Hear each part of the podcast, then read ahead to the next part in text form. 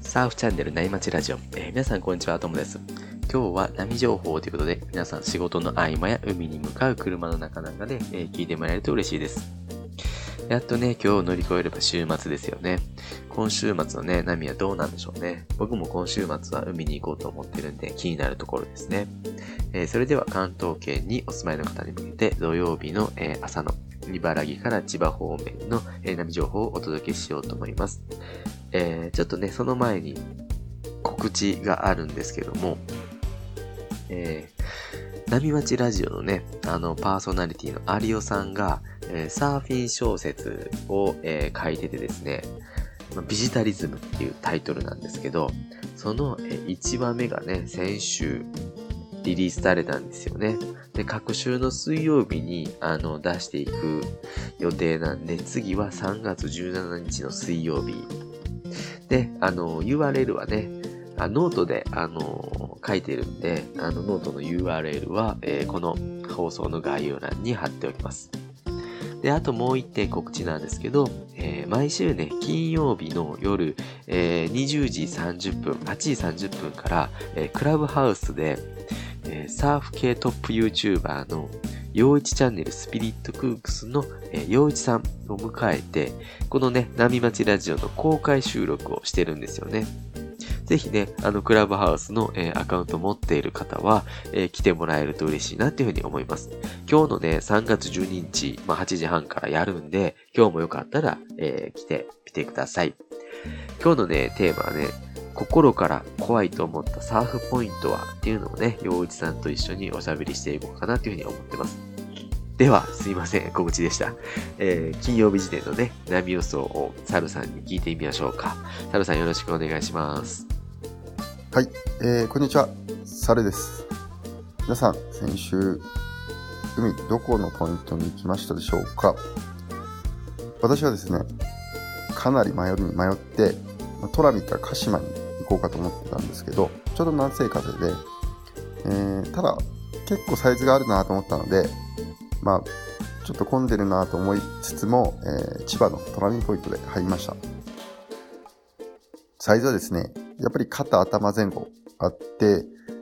サイズはあるんですけど、まあワイド気味の波か、もしくはダラダラの波で、結構難しい波でしたね。まあたまに乗れる波がですね、あって、まあそたまに乗れる波はなんとかレギュラーも結構走れたので、まあ私的には、えー、良い波に乗れて満足することができましたね。えー、そんな感じで、ちょっと今週は結構波、それにサイズも、まあ、ちょうど良かったですね。腹胸、肩ぐらいで、なんか平日波情報見て、いいなと思いながら見てたんですけど、えー、ちょっと週末、えー、期待はしてたんですけど、えー、明日の波予想については、えー、明日は天気は雨、さらに風も良くないっていうことで、うん、なかなか難しそう、難しそうな、えー、コンディションになりそうです。えー、私はですね、ちなみに明日は海をお休みしようと思います。ちょっと日曜日に資格試験があって、まあ、あの、誰でも受かる簡単な資格なんですけど、えー、一応前日なので一日勉強に費やそうかなと思ってます。はい。で、明日の風はですね、え、低気圧の吹き込みで、え、南東風がかなり強く吹きます。朝はもしかしたら弱いかもしれないんですけど、もう十何メートルっていう形なんで、えー、結構南東風だと千葉、茨城、どこもほぼほぼ温床でかわすところがないので、厳しいと思います。で、うねりについては、一気にこれも低気圧の影響で、えー、強まって、ジャンクになりそうですね。で、潮の動きについては、満潮が5時で、干潮が11時、大潮です。えー、夜明けは5時半、5時25分ですね。日の出は5時50分。うん。天気が悪いので、やっぱり5時半過ぎまでは、えー、明るくならなそうですね。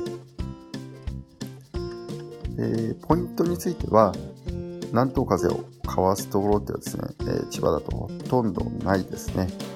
え、茨城ももちろんないです。唯一風ができ、軽減できるのが、まあ、タイトですかね。タイトか、まあ、もしくは、あと、大原の河口も、南東風、まあ、かわすので、ちょっとあそこはうねりの入り方が結構、うねりが入りづらかったりするんですけど、まあ、サイズがあれば結構かわしてるかもしれないので、できる可能性もあります。ただやっぱりあれ加工って結構あの潮の満ち引きで変わってしまうんで、揚げだと割れにくかったりするんで、まあちょっと朝だとやっぱり割れてない可能性もありますね。なのでやっぱり一番無難はタイトですかね。うん、朝一タイトを狙った方がいいかなと思うんですけど、まあやっぱりどうしてもちょっと明日は結構厳しそうなので、もし日曜日に、え、変更できる方いれば日曜日に海に行くことをお勧めします。ただ日曜日もちょっと、